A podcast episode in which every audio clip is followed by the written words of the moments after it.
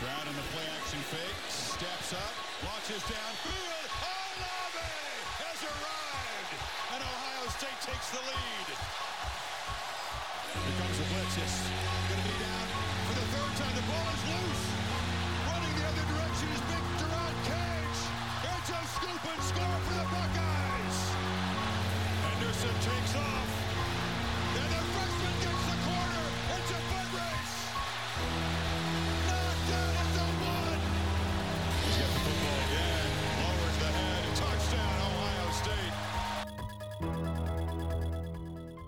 Welcome to the show. Thank you for listening. My name is Nick. This is the Buckeye Sports Blitz. On the eve of Halloween, Ohio State defeats Penn State 33 to 24. Ohio State gets the win in a tough, tough Big Ten East matchup. Give Penn State a lot of credit, man. Those guys came out fired up. They came ready to play. And maybe I didn't give them enough credit. I had Ohio State winning 49 14 and Ohio State's offense couldn't find really any rhythm all game. They went one in six in the red zone. Look, at the end of the day, i this is a big win. This is a big win against a tough team, a top 20 team, against a team that looks at us as their rival, prime time, you know, under the lights in the shoe. I'll take it. I'll take it every day of the week the older I've gotten, I've come to have more appreciation for wins and never going to take them for granted and we'll get to the game here in a second. But overall, I do. I think this was a great team win in today's college football when teams every week it seems like are dropping out of the top 10 and teams are losing to teams they have no business losing to.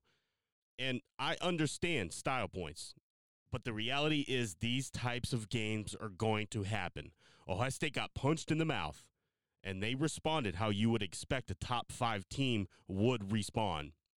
I think a win like this for a very young team will be really beneficial later in the year, like maybe in the big house against Michigan, where literally the season could be on the line, where you have one play, you got one shot, and your season's on the line. Games like this, I think, help prepare for the upcoming moments Ohio State is probably going to have to deal with. And here's CJ after the game. He was answering a sequence of questions from Jared Smalley from NBC4. Back row, Jared Smalley. Back here. Um, obviously, first half, a real struggle, and really for that, most of the evening, a real struggle to run the ball, to establish that part of the game. Can you walk us through those discussions as you're on the sideline, running through those frustrations, and how you're trying to overcome that part?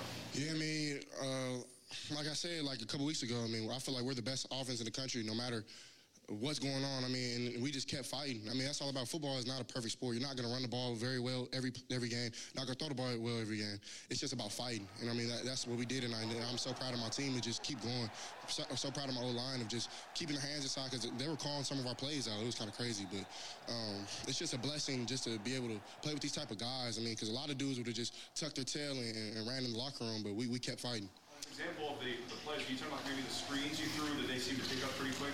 Uh, no, I just feel like Penn State has an awesome defense. I mean, uh, I mean from from left to right, and they're great players. The corners do a great job. The safeties, number one, he's a great player. He's very smart, very intelligent, uh, and I mean, they're just making plays too. I mean, that's the game of football. It's going to be back and forth sometimes. Yeah, I mean, at the end of the day, it wasn't the outcome I was expecting or any of us would want, but it was a tough, hard fought win against the top 20 team. I'm never, ever going to take that for granted. Great win for the Buckeyes, I think. CJ Stroud. Let me look at, let me bring my papers up. He was 22 for 34, 305 yards, one touchdown. Um, and again, most importantly, in, in my opinion, the most important stat is once again, zero interceptions. TreVeyon Henderson had 28 touches for 152 yards, one touchdown. Garrett Wilson, seven receptions, 82 yards. Jackson Smith-Njigba, like we talked last episode, seems like that dude's always at 100 yards. Seems like every game now. Again, six receptions, 97 yards. Jeremy Ruckert had three receptions for 57 yards. And Chris Olave had three receptions for 44 yards and a touchdown. Zero sacks given up by the O line. That's a great sign only one turnover by the offense on a play that I'm going to give Jeremy Ruckert a pass. That wasn't a careless play. I think that was him trying to just uh, make a play, extra effort, trying to get the first down. There happened to be three defenders there. uh, to just him and give Penn State's defenders credit for stripping the ball away. Now, maybe you could argue forward progress had stopped. I don't know. It was right on the line. But either way, I'm going to give Ruck a pass on that and also just give di- uh, their defense credit for making that play. But one turnover. Uh, they won the turnover battle. Penn State had three turnovers.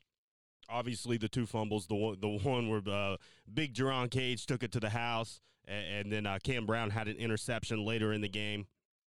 And uh, kicker Noah Ruggles was four for four on his field goals.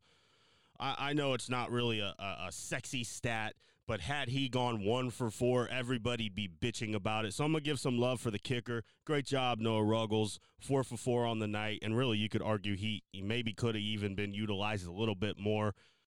Ohio State total 466 total yards, 173 of those yards were on the ground, 305 yards in the air. All right, so let me kind of get to the bad, at least kind of what, not just myself, but I'm sure all you saw it too.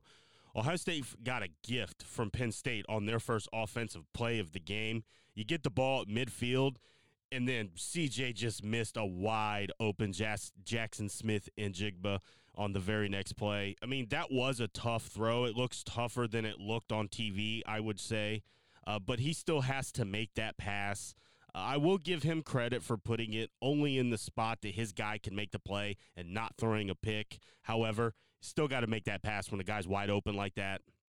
Ohio State's run game, they were not dominant at all, which is part to blame, I think, why they went one for six in the red zone. And also just give Penn State's defense a lot of credit in the red zone.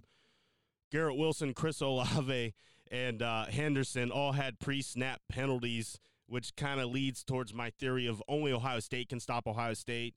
That's you can't have all those guys doing that. That's got to get cleaned up. It really kind of did get sloppy at times. Uh, it really in in the first half, Ohio State was taking what Penn State was giving them. Ryan Day really wasn't necessarily being aggressive in the first half, other than on fourth down. Center Luke Wypler had the two snap infractions, uh, too many false starts.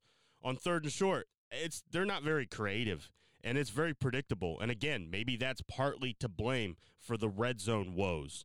Uh, you heard CJ. They were calling out plays. I'd be willing to bet some of those plays the Penn State defense was calling out was on third down. Uh, there's definitely some things to work on, but still, the offense managed 466 yards of total offense. They limited the turnovers really with their C or B game which I think is a positive sign. So now moving on to the defense. The defense gave up 394 yards, 361 in the air, 62 yards on the ground. The rush defense was solid, but Penn State, as we all know, they can't run the ball. They had four sacks. Obviously, the big scoop and score by the big man, Jerron Cage, defensive tackle. We did see some of the chunk plays through the air. It seems like a lot of which come when the defense blitzes. Look, I think the defense, if they're going to be a blitz happy team and blitz all the time, I think they have to get better at disguising their blitz. Sean Clifford did a great job with the pre snap adjustments and identifying the blitz. When Ohio State's going to bring extra pressure, it takes away from somebody else in coverage, whether that's a linebacker, safety, or a corner on a blitz. It creates gaps in the zone coverages, right? And Penn State, Sean Clifford, Jahan Dotson, they did an outstanding job finding those areas in the zone coverages, and they were hitting on them. Um, the the defensive line, most importantly, the defensive ends, they need to start getting home on the non-blitzing plays more. And it's not an interior line problem. Those guys are fine. I specifically kind of key on guys like Tyreke Smith and Zach Harrison.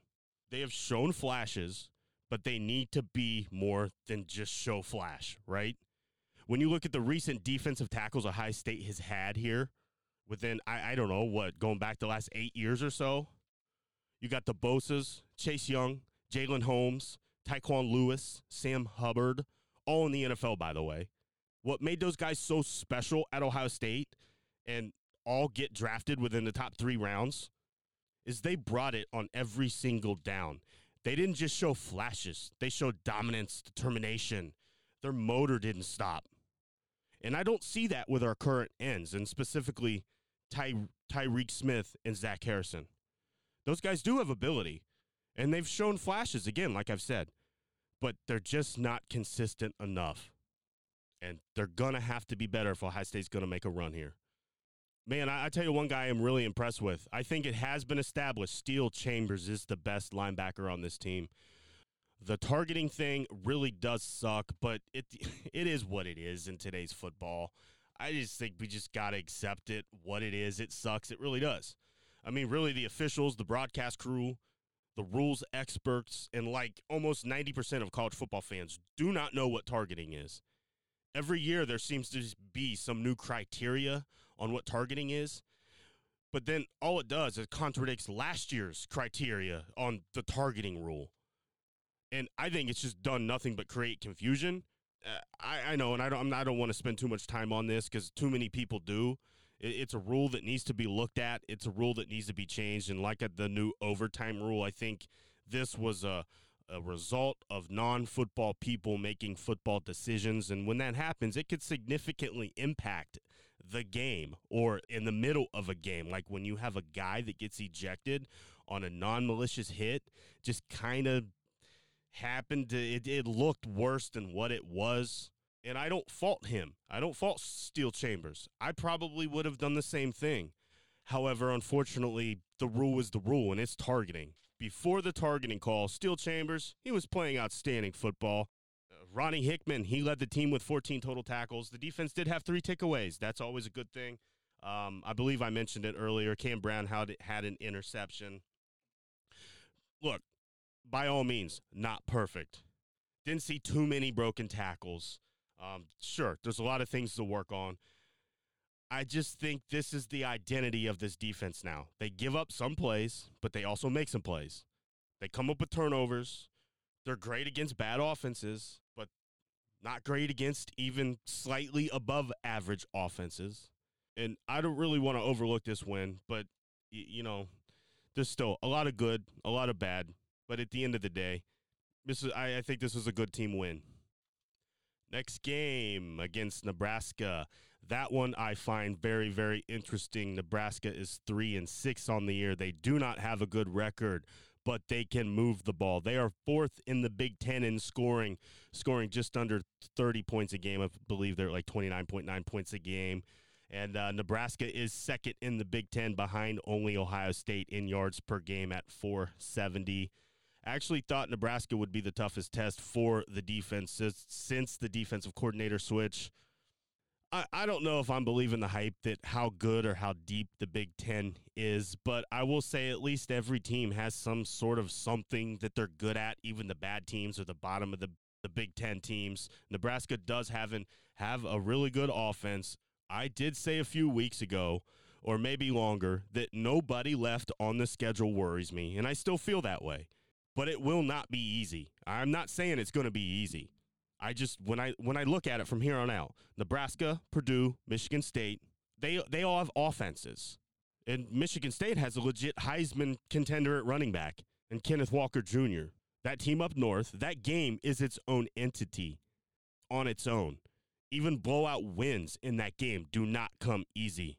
There isn't one team I look at left on the schedule and think, wow, that's a complete football team. They scare me. Look, there are some teams left that will test our defense for sure. It's going to be exciting, though. This is going to be a fun stretch coming up. That's it for today. Thank you for listening, however you are listening. I really do appreciate the fans and however you're listening. And uh, shout out to all the iHeartRadio listeners. This has been a big boost, a big spike in all the iHeartRadio listeners. So appreciate to uh, all the listeners out there. Really appreciate it. Take care of yourselves. Be safe, Buckeye Nation. Go Bucks. I